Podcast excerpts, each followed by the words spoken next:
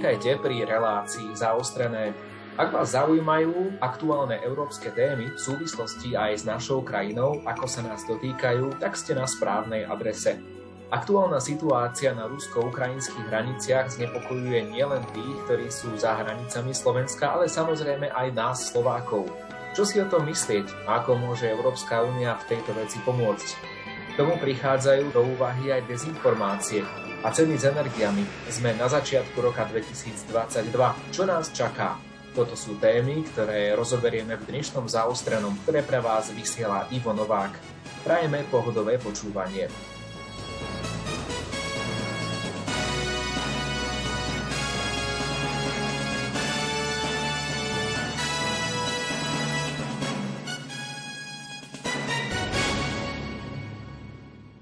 Dnešnej relácii zaostrené bude našim hostom europoslanec Ivan Štefanec, ktorý zastupuje Slovensko v Európskom parlamente, zároveň kresťansko-demokratické hnutie. A keď hovoríme s pánom Štefancom, musíme samozrejme pripomenúť, že je aj súčasťou Európskej ľudovej strany v Európskom parlamente. Takže pán Štefanec, dobrý deň, vítajte počase opäť v našej relácii zaostrené. Dobrý deň, ďakujem veľmi pekne za pozvanie. Reláciu nahrávame v predstihu, to len tak pre upozornenie pre našich poslucháčov, aby mali tie informácie naozaj tak akoby aktualizované aj v čase, pretože stále sa hýbu aj tie informácie na rusko-ukrajinských hraniciach, takže my sa stretávame už 10. februára. E, veríme, že dovtedy, kým budú naši poslucháči počúvať reláciu v premiére 14. februára, sa táto situácia bude vyvíjať len k lepšiemu. Mnohí ale majú obavy, Môže nejakým spôsobom Európska únia pomôcť e, k mieru? Totiž vieme, že Európska únia ako taká na začiatku predsa bola mierovým projektom, tak možno aj práve v týchto dňoch by mala preukázať to, či tým mierovým projektom naozaj je a či dokáže zvládnuť takúto situáciu. Čo si o tom myslíte? Áno, je to presne tak, ako hovoríte. Európska únia je mierový projekt, ktorý založili kresťanskí demokrati po druhej svetovej vojne práve preto, aby národy v Európe nebojovali medzi sebou. A počas svojej existencie Európska únia aj veľakrát dokázala, že je mierový projekt. Spomeniem len napríklad v 90. rokoch e, vojnu na Balkáne, ktorá bola mimo samozrejme hraníc únie, ktorá e, už teraz by bola nemysliteľná medzi krajinami, ktoré už aj sú súčasťou únie, myslím tým Chorvátsko. No a Samozrejme, záleží nám, aby tento mierový projekt e, prinášal bezpečnosť, stabilitu a pre všetkým mier na celom európskom kontinente. Takže som si istý, že práve dnes je tá chvíľa, aby sme dokázali všetci, že Únia má e, zmysluplnosť, že Únia e, má zohrávať aktívnejšiu úlohu aj za svojimi hranicami, zvlášť keď je napätie na európskom kontinente. Doteraz takáto bezpečnostná kríza nebola od konca druhej svetovej vojny, a, ale obzvlášť e, treba povedať od konca studenej vojny. E, spôsobené je to samozrejme tým, že Rusko presunulo viac než 100 tisíc vojakov na ukrajinskú hranicu, 30 tisíc ich poslalo do Bieloruska na cvičenie. E, tie cvičenia prebiehajú samozrejme nielen na hranici, ale dokonca aj na ukrajinskom území, na okupovanom a anektovanom Kryme. A pritom e, vychádzajú z ruskej strany požiadavky, ktoré e, sú naozaj nezmyselné a nesplniteľné o akomsi rozdelení e, záujmov, ale podstata je v tom, že každý národ, každá krajina má právo vybrať si, kam chce patriť.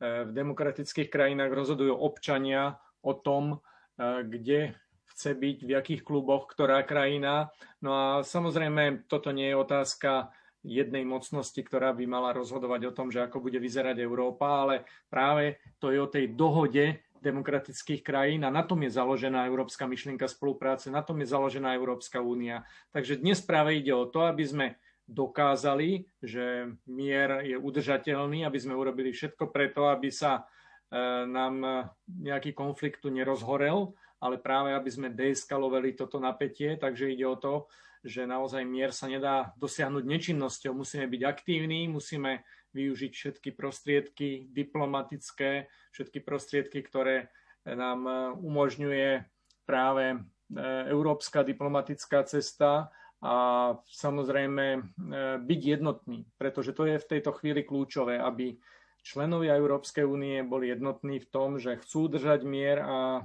aby pomohli tomu, kto je dnes najviac ohrozovaný a to, tým je samozrejme Ukrajina. Všimol som si, že mnohí komentátori v niektorých médiách e, to vidia tak, že Európska únia ako by mala slabé slovo v tejto súvislosti Zdá sa im, že je to hlavne nejaký rozpor medzi Ukrajinou a Ruskom a na strane Ukrajiny stojí predovšetkým uh, spojenectvo Spojených štátov amerických a niektorých vybraných štátov, ktoré povedzme viac alebo menej s nimi spolupracujú. A zdá sa im, ako by EÚ stála bokom. Čo si myslíte o takomto vnímaní toho problému? Alebo opýtam sa inak, je v tom dostatočne EÚ zaangažovaná? Vníma sa aj jej hlas ako celku?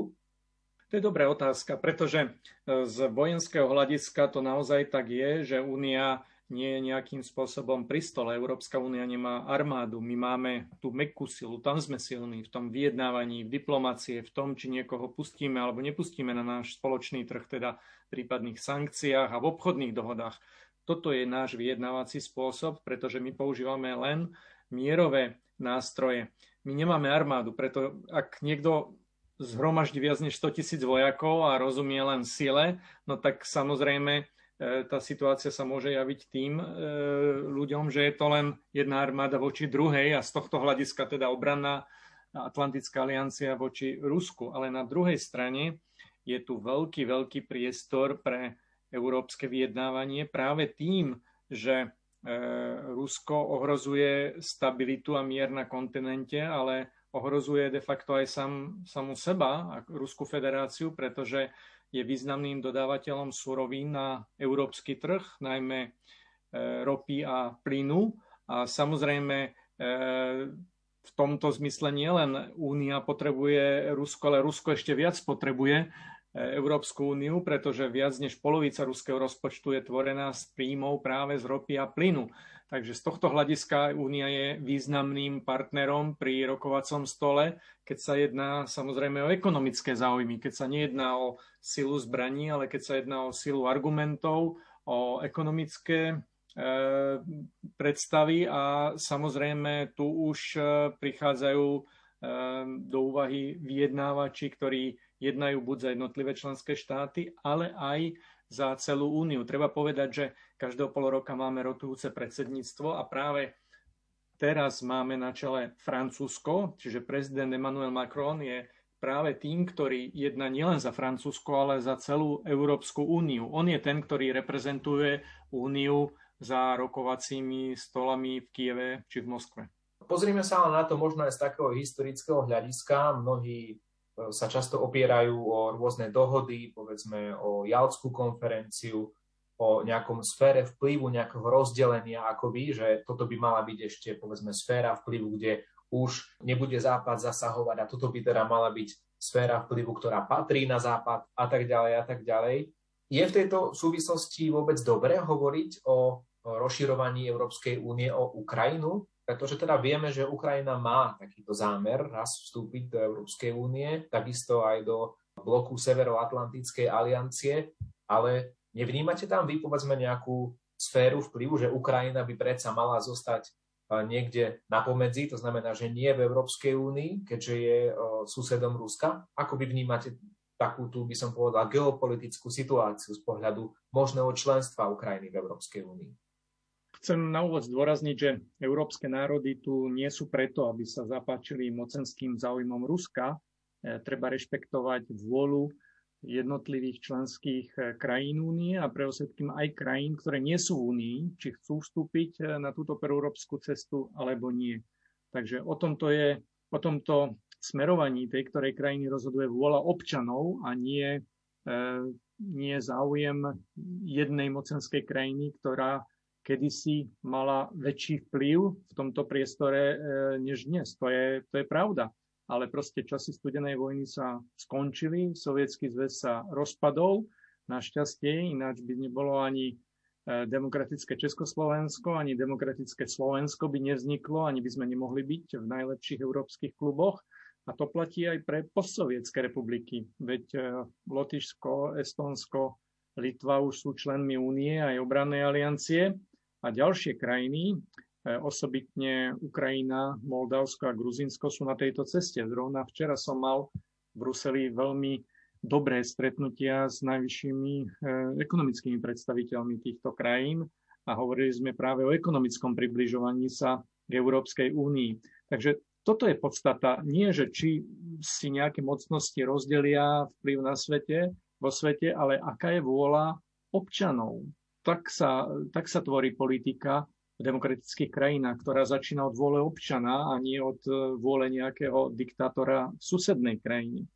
No a čo sa týka Ukrajiny osobitne, ja sám do tejto krajiny veľmi často a rád chodím, pretože počas svojho pôsobenia v Európskom parlamente som aj súčasťou delegácií Európsky parlament e, Ukrajina, kde e, teda navzájom spolupracujeme nielen s parlamentom ukrajinským, ale aj s mnohými občianskými aktivitami, s mnohými podnikateľmi, s komunálnou sférou.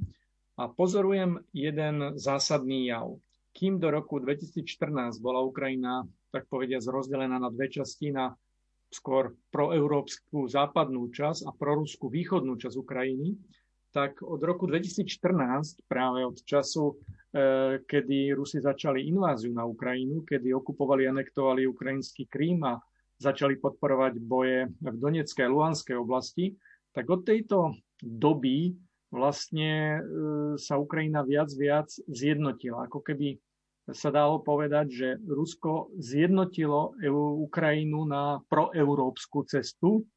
A tie skúsenosti e, moje osobné sú také, že čím e, idete viac na východ Ukrajiny, tak tým viac sú proeurópskejší. Na každej škole, na každom úrade nájdete európsku zástavu, hoci nie sú členmi únie, ale vyjadrujú tým nielen solidaritu s európskymi myšlienkami, ale aj vôľu, že raz sa členmi únie stať chcú. Samozrejme, na to, táto otázka nemá odpoveď len vo vôli členských e, štátov a vôli Ukrajiny predovšetkým a v tom, že všetky členské štáty musia súhlasiť, ale pre všetkým v podstatných reformách, ktoré treba povedať Ukrajina už začala.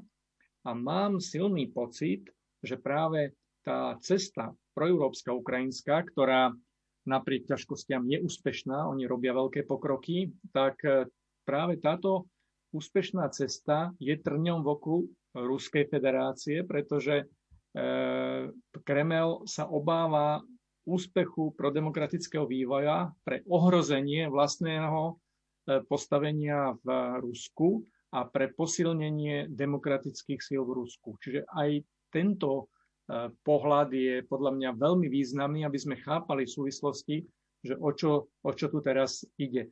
Ukrajina naozaj za posledné roky urobila pokrok. Mám, má s Európskou úniou aj s našou pomocou bezvízový styk, prehlbila sa zóna voľného obchodu, e, urobila sa asociačná dohoda, e, sama únia teraz navrhla zvýšenie makroekonomickej finančnej pomoci pre stabilizovanie rozpočtu No a často komunikujeme s ukrajinskými priateľmi a snažíme sa im pomôcť práve, aby e, sme zabezpečili stabilitu a mier e, v tejto dôležitej oblasti Európy. Vy ste sa teda jasne nejakým spôsobom vyjadrili, že to považujete za dobré, že Ukrajina smeruje do Európskej únie. Koľko to môže trvať, takýto nejaký proces, lebo teda vieme, že reformy si sme museli nastaviť aj my na Slovensku, museli sme nejaké veci zmeniť, museli sme nejaké veci aj v tom verejnom priestore zlepšiť, priblížiť európskym náležitostiam. Akú dlhú cestu ešte môže mať Ukrajina pred sebou? Na túto otázku sa nedá jednoznačne odpovedať, e, lebo záleží naozaj od vôle Ukrajincov a od rýchlosti reforiem, ktoré e, chcú a e, budú realizovať v ďalších rokoch. Takže viem jednoznačne len to, že to nebude ľahká cesta a že tento proces nebude rýchly. Ale viem jednoznačne aj to, že tento proces je dobrý, je správny, nielen pre Ukrajinu, že ju približuje európskym štandardom, demokratickým procesom, eh, lepšej ochrane spotrebiteľa, lepšej implementácii práva, ochrane občianských práv a všetkým aspektom európskeho života, ale je dobrý aj pre nás, osobitne aj pre Slovensko, pretože pre nás je samozrejme Ukrajina nielen najväčším susedom, ale je aj e, možnosťou pre rozvoj ekonomických, sociálnych, kultúrnych vzťahov. A osobitne si myslím, že práve pre rozvoj našej východnej časti, našej vlasti, pre rozvoj východného Slovenska je približovanie sa s Ukrajinou veľmi významné aj z ekonomického hľadiska, že môže znamenať rozvoj rozvoj východného Slovenska rýchlejší, ako keby Ukrajina bola izolovaná. Ostatne toto je aj príklad eh, rozvoja treba z Rakúska, jeho východných častí, ktoré sa začali rýchlejšie rozvíjať po vstupe eh, Česka, Slovenska a Maďarska do únie. Tie, tie vzťahy v jednom priestore sú, sú užitočné nielen na jednu stranu, ale aj oboj strane. Čiže aj pre nás je, je v našom záujme, aby Ukrajina bola na demokratickej proeurópskej ceste. S europoslancom Ivanom Štefáncom sa rozprávame o aktuálnych európskych témach. Tou prvou témou bol konflikt na rusko-ukrajinských hraniciach, ktorý veríme, že zostane len diplomatickým konfliktom. V ďalšom priebehu našej relácie sa dotkneme aj dezinformácií a takisto sa budeme rozprávať o aktuálnom vývoji cien energií. Zostaňte s nami.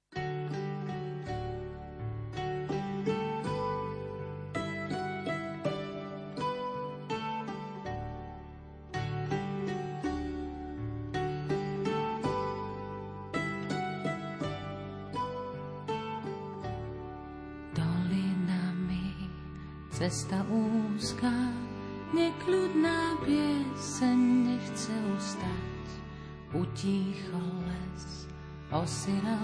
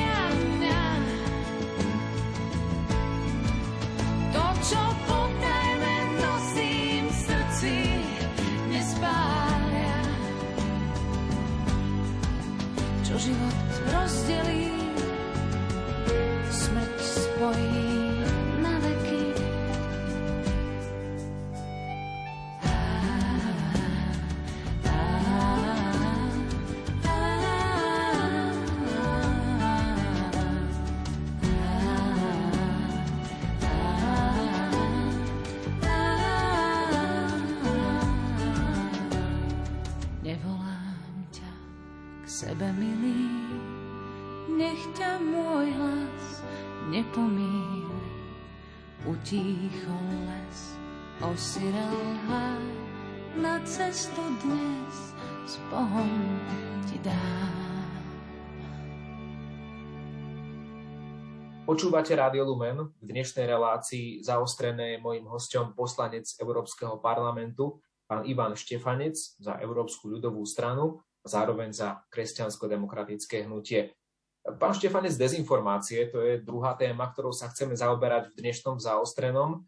Je to v podstate téma, ktorá sa naozaj od pandémie stala takou rozšírenejšou, pretože práve pandémia sa stala živnou pôdou na to, aby sa začali rôzne neuverené a často aj milné informácií šíriť, či už sociálnymi sieťami alebo aj inými médiami. Kde dnes najviac krivia pohľad na realitu dezinformácie, ak teda samozrejme opomenieme tú pandémiu. Nech sa páči. Máte pravdu, že dezinformácie sú naozaj veľkou témou v súčasnosti a nesmieme k tomu dostať lahostajní. Spomínali ste pandémiu, tak treba tam začať a spomínať si na príklady dezinformácií, že vlastne koronavírus neexistuje, alebo že niekto nám ho tu umelo potom implantoval, alebo dokonca, že očkovanie znamená akési čipovanie a podobné nezmysly ale keď sme hovorili eh, v predchádzajúcej téme aj o Ukrajine, tak eh, vidieť, že aj tam majú veľký vplyv dezinformácie, veď posledný prieskum verejnej mienky na Slovensku ukázal, že veľká časť našich eh, občanov verí nezmyslom takým, že obranná aliancia spôsobila napätie u nášho najväčšieho suseda. Pritom je to úplne naopak, že tí, ktorí stiahujú tam vojsko, tí, ktorí okupujú ukrajinské územia, tak e, to sú ich východní susedia, to sú e, Rusi. A aj tu vidíme ten vplyv dezinformácií, aké to má e, dosahy na myslenie ľudí. Treba povedať, že v dezinformáciách vždy je to nejaký zámer. To nie sú len informácie, ktoré len tak poletujú. Vždycky za nimi sú konkrétni ľudia, ktorí majú svoj zámer a aj svoje e, častokrát štátne záujmy. Z toho, z toho plamenia potom aj kybernetické útoky, kybernetické vojny a e, doslova e, teraz najmä v Európskej únii sme zaplavení dezinformáciami, kým pred niekoľkými rokmi tie dezinformácie dokonca boli také spoločné pre všetky krajiny, teraz je to cieľené po jednotlivých krajinách, o to je to nebezpečnejšie. A samozrejme máme tu ďalší jav, že máme sociálne siete, ktorí rozšírili možnosti dezinformátorov, aké tu doteraz neboli. Takže nesmieme k tomu zostať laostajní a to, čo sa ja snažím prizvukovať e, vždy e, svojim kolegom, e, poslucháčom, čitateľom, tak to je pre všetkým to, aby si overili každú informáciu, aby boli trošku kritickí k informáciám, aby pochybovali, aby proste, keď dostanú novú informáciu, tak sa zamysleli nad tým, odkiaľ tá informácia prichádza, kto ju interpretuje, kto je nositeľom a čo chce dosiahnuť touto informáciou. Treba si pri nových veciach položiť takéto základné otázky a práve takúto, som povedal, vzdelávaciu kampaň myslím si, že by bolo dobré robiť nielen na školách, ale aj medzi našimi seniormi, ktorí, musím povedať z vlastnej skúsenosti, sú veľmi vďační poslucháči a veľmi radi e, sa nechajú vzdelávať, pretože dezinformácie postihujú celú spoločnosť a pôsobia na nás všetkých. Čiže musíme ich odhalovať, e, kto to robí, aký má zámer, odkiaľ sú tie informácie, aby tých príkladov bolo čo najmenej. Už sme hovorili o tom, že práve v pandémii aj teraz v súčasnom bezpečnostnom napätí e, na východe Európy, tak e, tých dezinformácií je naozaj veľa a je dôležité, aby sme boli aktívni, aby sme tomu nepodliehali, aby sme používali zdravý rozum, aby sme sa o tom rozprávali. Myslím si, že tých nástrojov je viac, ale predovšetkým eh, musíme začať už aj výchovou ku kritickému mysleniu postupne na školách. Tak ako sme neboli pripravení treba na nástup internetu a treba povedať aj sociálnych sietí, tak teraz sme menej pripravení aj na tie dezinformačné kampane a proste musíme sa to naučiť bojovať s dezinformáciami a musíme to realizovať, pretože e, pretože ináč by to zaplavilo celý, celý náš priestor. Je dôležité oddelovať e, fakty od nepravd, je dôležité vždy porovnávať, aká je realita, nežiť v svojej bubline, ale snažiť sa naozaj všetko si overiť. Kto takýmto dezinformáciám tak najviac podlieha? Je možno nejaká skupina, povedzme, že ja neviem, seniory najviac, alebo, alebo mladí ľudia najviac. Máte takýto prehľad? Podľa prieskumov sú to mladí ľudia a ja mám také skúsenosti, že skôr, eh, keď sa rozprávam s mladými ľuďmi, tak tí ľudia, ktorí ešte nemajú také životné skúsenosti, sú viac náchylní uveriť tomu, že eh, to, čo dostanú eh, na podnose ako prvú informáciu, tak to je to pravdivé. Starší ľudia sú predsa skúsenejší a skôr sú pochybovačnejší a majú aj svoju už pravdu overenú svoje skúsenosti overené vekom a, a, a proste pracovnými e, skúsenosťami. Takže u seniorov to nie je až tak vypuklé, ale nehovorím, že, že to, to treba podceňovať. Práve naopak. Myslím si, že treba o tom hovoriť, lebo častokrát skôr je to aj vec uvedomenia si, že veľa ľudí si neuvedomuje, že sa stáva predmetom e, dezinformácií, že je on, on tým cieľom alebo ona tým cieľom, ktorý, na ktorých pôsobia dezinformácie. Mm, a ten mediálny priestor na internete je toho samozrejme plný, najmä e, rôznymi e, dezinformačnými webmi, rôznymi e, kanálmi, ktoré sú zriedené len za tým účelom. Teda treba rozlišovať naozaj overené médiá, ktoré, ktoré majú svoje už miesto na trhu a na druhej strane rôzne nové weby, ktoré sú zriadené len na účel eh, dezinformácia, zámerne zneužívané niektorými ľuďmi len pre šírenie dezinformácií. Ja často používam aj takú repliku, že informácie samozrejme eh, sú cenné, ale v súčasnosti je ich tak veľa, že žijeme v dobe informačnej revolúcie a redundancie, skôr kým v minulosti sme ich mali nedostatok, dnes ich máme nadbytok, ale tie najcennejšie informácie proste e, tiež treba povedať, že vždy budú e, spoplatnené. A viac a viac médií k tomu pristupuje, že aby tie informácie boli overené, tak vidíme aj tu, že síce je to nepopulárne, ale za tie informácie kvalitné si musíme priplatiť. Pretože človek si musí uvedomiť, že pokiaľ si on nezaplatí za kvalitné informácie, tak sám sa stane terčom dezinformačných kampaní a sám sa stane obeťou týchto dezinformácií. To je, to je tiež realita, ktorá nás čaká a ktorej budeme čeliť viac do budúcnosti. No keď ste povedali, že mladí ľudia najviac podliehajú dezinformáciám, zrejme to nie je dobrá vyhliadka do budúcnosti, pretože mladí ľudia sú budúcnosťou každej jednej krajiny Európskej únie teda ak budú podliehať dezinformáciám, tak budú ťažko rozlišovať a budú pod týmto spôsobom samozrejme aj robiť svoje rozhodnutia, povedzme vo voľbách a tak ďalej ovplyvňovať toto európske spoločenstvo. Čo s tým? S tým sa dá urobiť eh, dlhodobo jediný poctivý proces a to je vzdelávanie. Vzdelávanie ku kritickému mysleniu, k tomu, aby sme si informácie overovali, aby sme neuverili nezmyslom. Treba povedať, že eh, Dezinformácie sú zamerané najmä na emócie a ponúkajú e, jednoduché riešenia typu, že iní sú zodpovední, ja nie som zodpovedný, vždy, vždy je niekto druhý, ten, ktorý e, to za nás vyrieši. A cieľom dezinformácie je vyvolať chaos, nestabilitu a stav, že vlastne mm, všetko je aj tak e, nejaké negatívne a všetci sú zlí, chaos je všade. A práve opakom to, čo musíme robiť, je občianská aktivita, na prvej strane vzdelávanie a na druhej strane potom aktivita, ktorá z tohto vzdelávania vyústi, aby sme sa zaujímali o svoje okolie, aby sme to nenechali len tak, aby niekto, kto aj podlieha dezinformáciám, aby sme mu kľudne vysvetlili, že predsa to tak nie je, že treba počúvať aj iný názor, treba si overiť e, tento názor.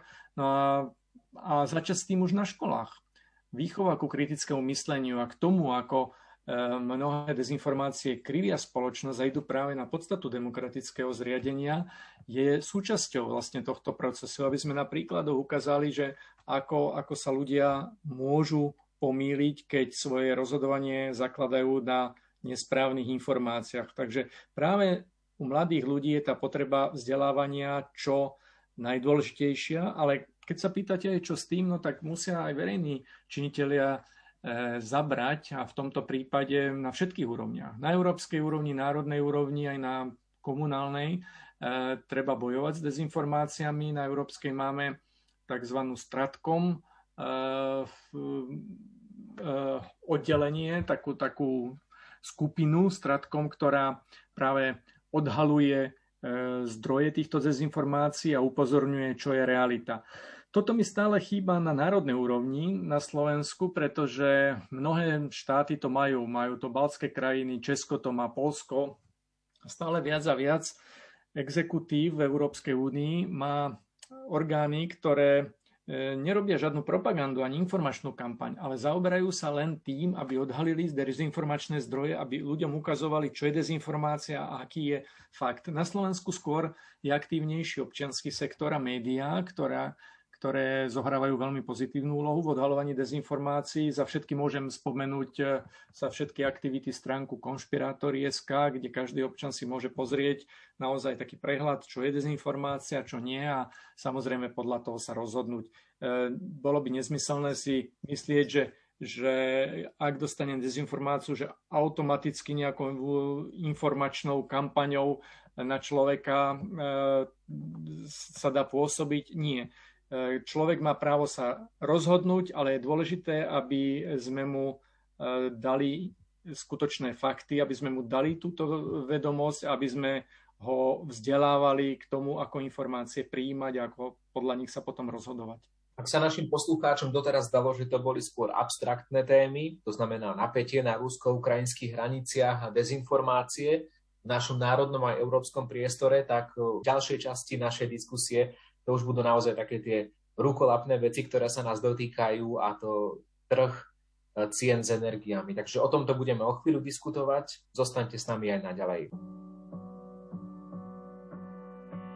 Nechcem stáť v strede križovatky, život je na to príliš krátky.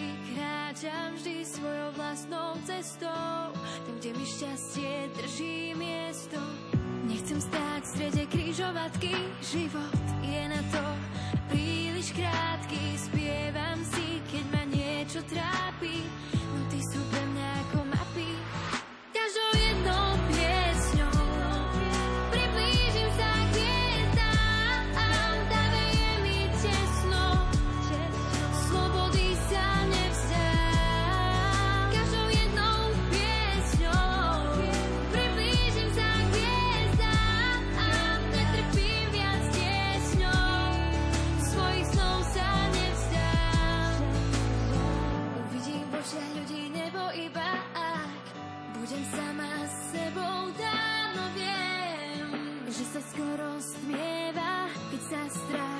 človeka vlieva.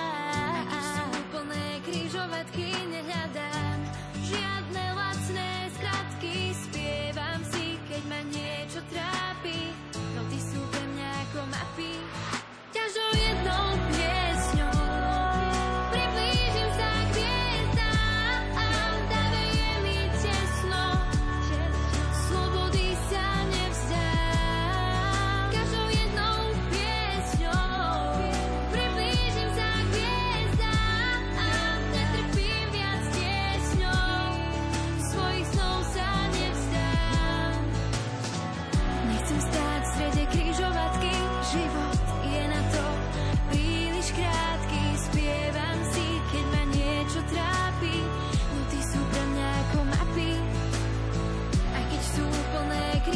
všetky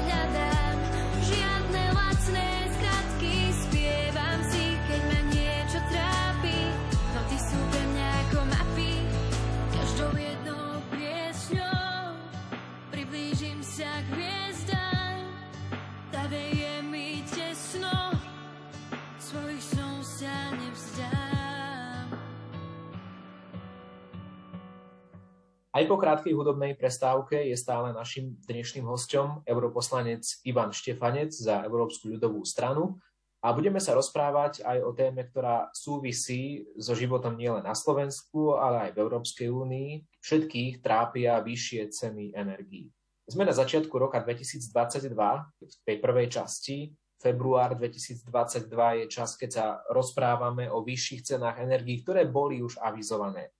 Ako sa to prejavilo, pán Štefanec, vzhľadom na tie prognózy? Totiž to už nie všetci si pamätajú, že okoľko sa avizovalo, že sa zvýšia tie ceny a okoľko sa reálne zvýšili. Ako to vlastne je? V realite treba povedať, že zdražovanie je realitou, ale tie cenové narasty nie sú až také, ako to vyzeralo na začiatku tohto roka. Takže na Slovensku pre ilustráciu priemerná domácnosť v bytovom dome e, bude mať náraz zhruba 34 eur na elektrínu, pri rodinných domoch s elektrínou na ohre vody a kúrenie. Je to asi 146 eur za rok viac, takže sú to samozrejme nárasty, každé jedno euro je dôležité, každý cent sa ráta, ale e, tie dramatické scénáre sa našťastie nenaplnili. Treba povedať, že prečo vlastne dochádza k nárastu cien energií, tak v prvom rade je to preto, lebo zažívame pokrízový ekonomický náraz a zažívame zvyšovanie dopytu po energiách a mnohé firmy energetické na to neboli pripravené. A ďalším dôvodom e, sú aj špekulácie na trhu s energiami. Tí, ktorí dodávajú energiu, tak e, energie a súroviny, tak ich dodávajú menej zámerne preto, aby zvyšovali sa ceny. To platí najmä pre plyn. Takže toto sú dôvody, ktoré viedli k e, celosvetovému nárastu cien energií. A samozrejme, že je s tým potrebné niečo robiť. V prvom rade na Slovensku je to kompetencia eh, Úradu pre reguláciu sieťových odvetví, ktorý stanovuje cenu energii. Treba povedať, že tam urobil z môjho pohľadu celkom podstatné kroky preto, aby tie narasty neboli až také vážne. A dlhodobého hľadiska to, čo musí sa urobiť aj na európskej, aj na národnej úrovni, tak to je väčšia spolupráca. Proste keď budeme viac spolupracovať pri prepojení energetických štruktúr, pri E, e, zásobách energií, že si budeme vymieňať v prípade potreby, keď budeme spoločne nakupovať energie, myslím napríklad aj spoločne nakupovať plyn, ktorý je dôležitý aj pre Slovensko, no tak vždy v tom väčšom objeme dostaneme menšie ceny a e, vždy tie európske riešenia sú prospešnejšie pre celok a osobitne pre menšie krajiny, ako je Slovensko. Takže z krátkodobého hľadiska je potrebné urobiť opatrenie aj preto, aby sa najmä najzraniteľnejším skupinám, tým najslabším ľuďom, aby e, sa tie náklady nejak podstatne nedvihli a z dlhodobého hľadiska je potrebné spolupracovať viac e, v Európe, aby sa tento jav nestal, e, nestal nejakým dlhodobým, ktorý by nás obmedzoval, ale aby sme zamedzili takýmto narastom. My sme to už spomínali v uplynulej relácii, dokonca jedna z poslucháčských otázok smerovala k tomu, že e, veď ako to je možné, že sa dvíhajú ceny energií na Slovensku, však máme vlastné jadrové elektrárne. A teraz si mnohí posluchači všimli aj to, teda, že chystá sa dať do prevádzky ďalší blok elektrárni Mochovce. Vysvetlite nám to, vplýva to nejako na výslednú cenu, že budeme teda viac produkovať ako keby vlastnej národnej elektriny tak to naozaj ľudovo nazveme, lebo ľudia to často tak vnímajú. Však vyrábame si vlastnú elektríku, máme vlastnú jadrovú elektráreň, prečo by sme mali mať nejaké európske ceny?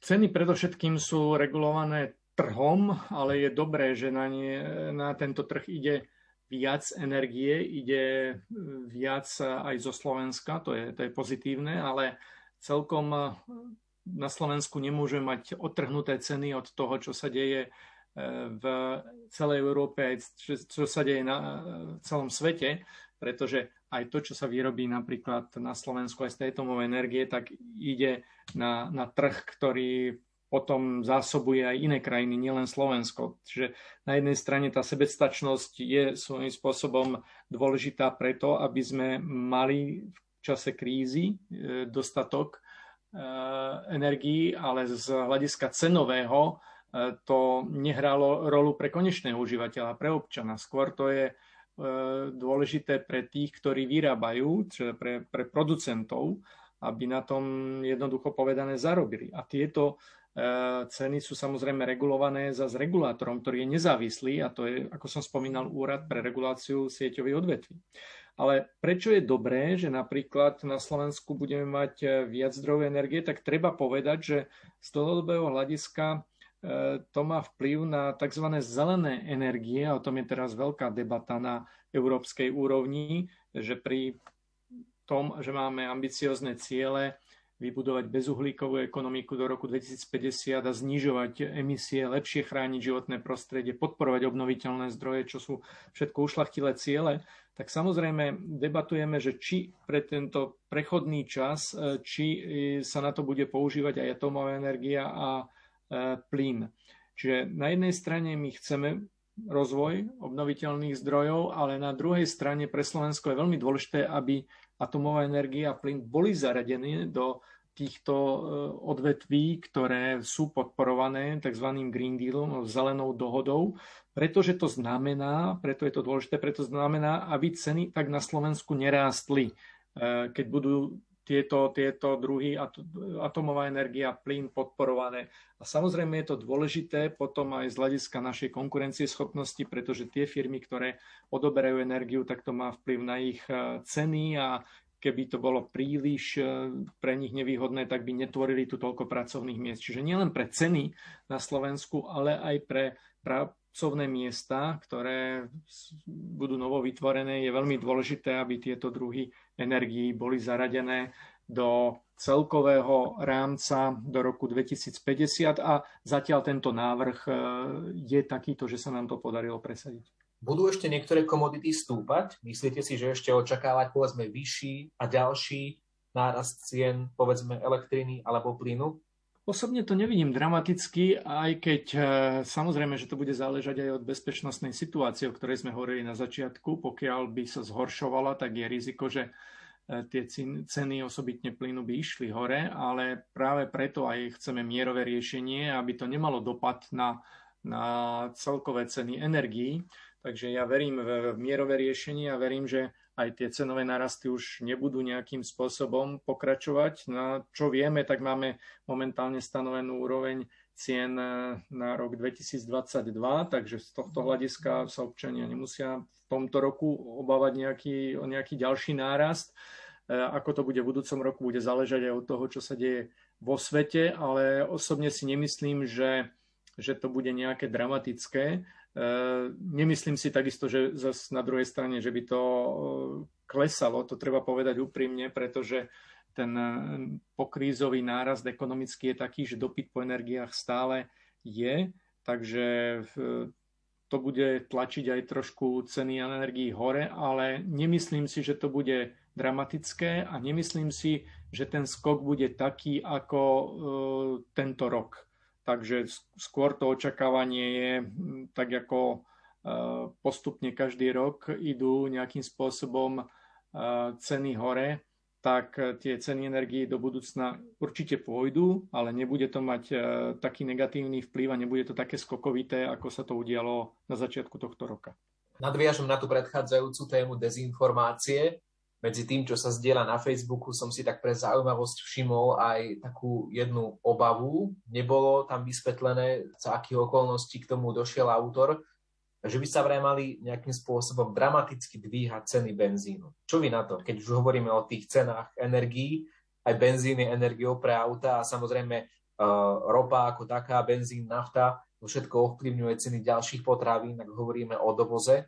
Očakávate nejaké zásadné a strmé pohyby smerom nahor? Neočakávam z nejaké zásadné ceny, cenové nárasty, aj keď znova musím povedať, že závisí to aj od toho, čo sa bude diať vo svete a od toho, aká bude bezpečnostná situácia na celom svete.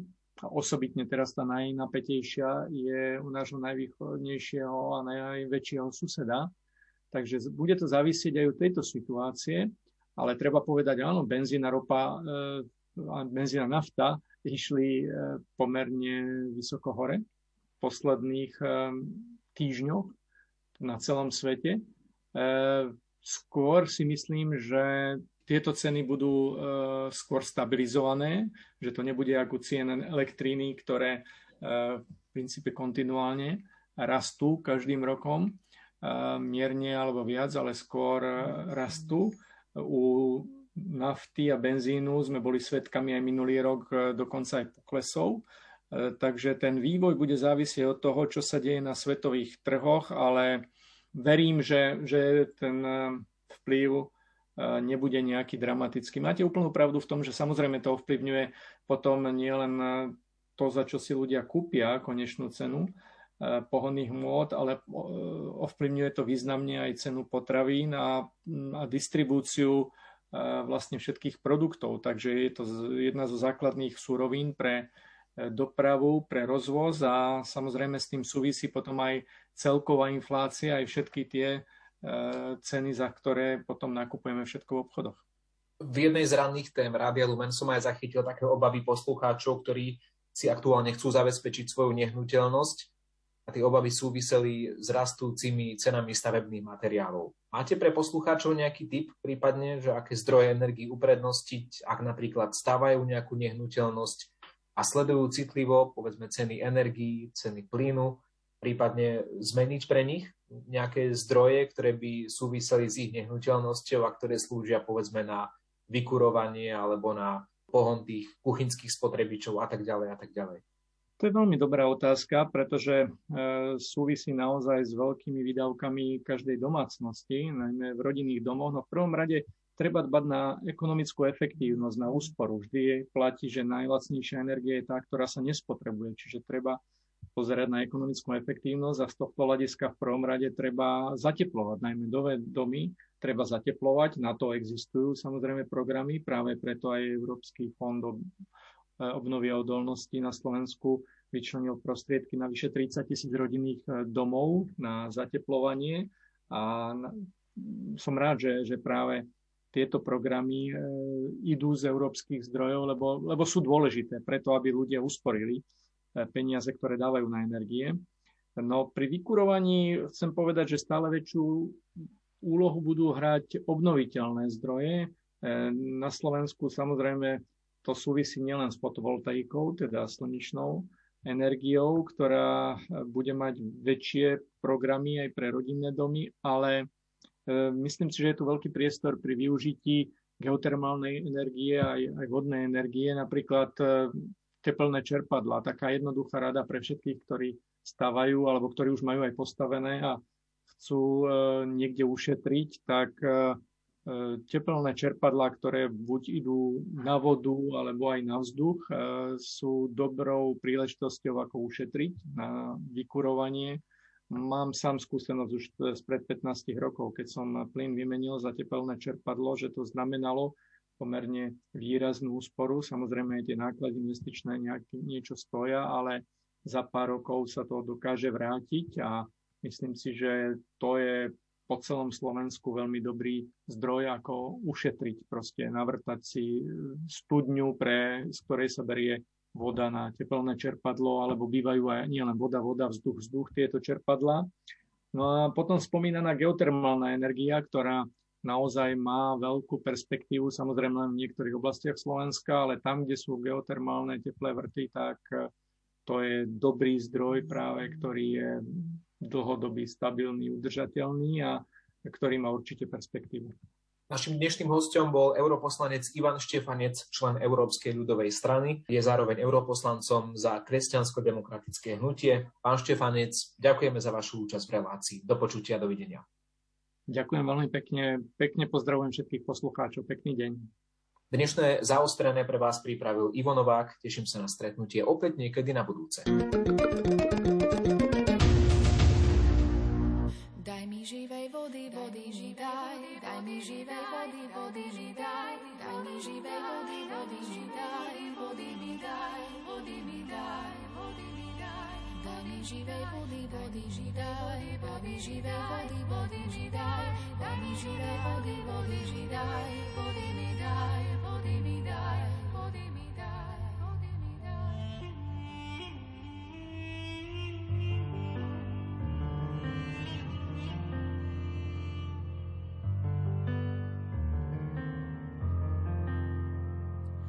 Skúšam už šiestýkrát pravdu pred sebou zamykať. Všetci aj tak môj hriech poznajú. predsa nie. Prichádzam v báľave, nech sa nesmejú, nepýtajú. Si smedný, na mňa pozeráš, na mieste otcov do mňa načieráš. Neznámy pane, tiež som smedná, tak sa vylievam. No v slovách, čo ponúkam môj deň, aj teba padne. Tvoje ja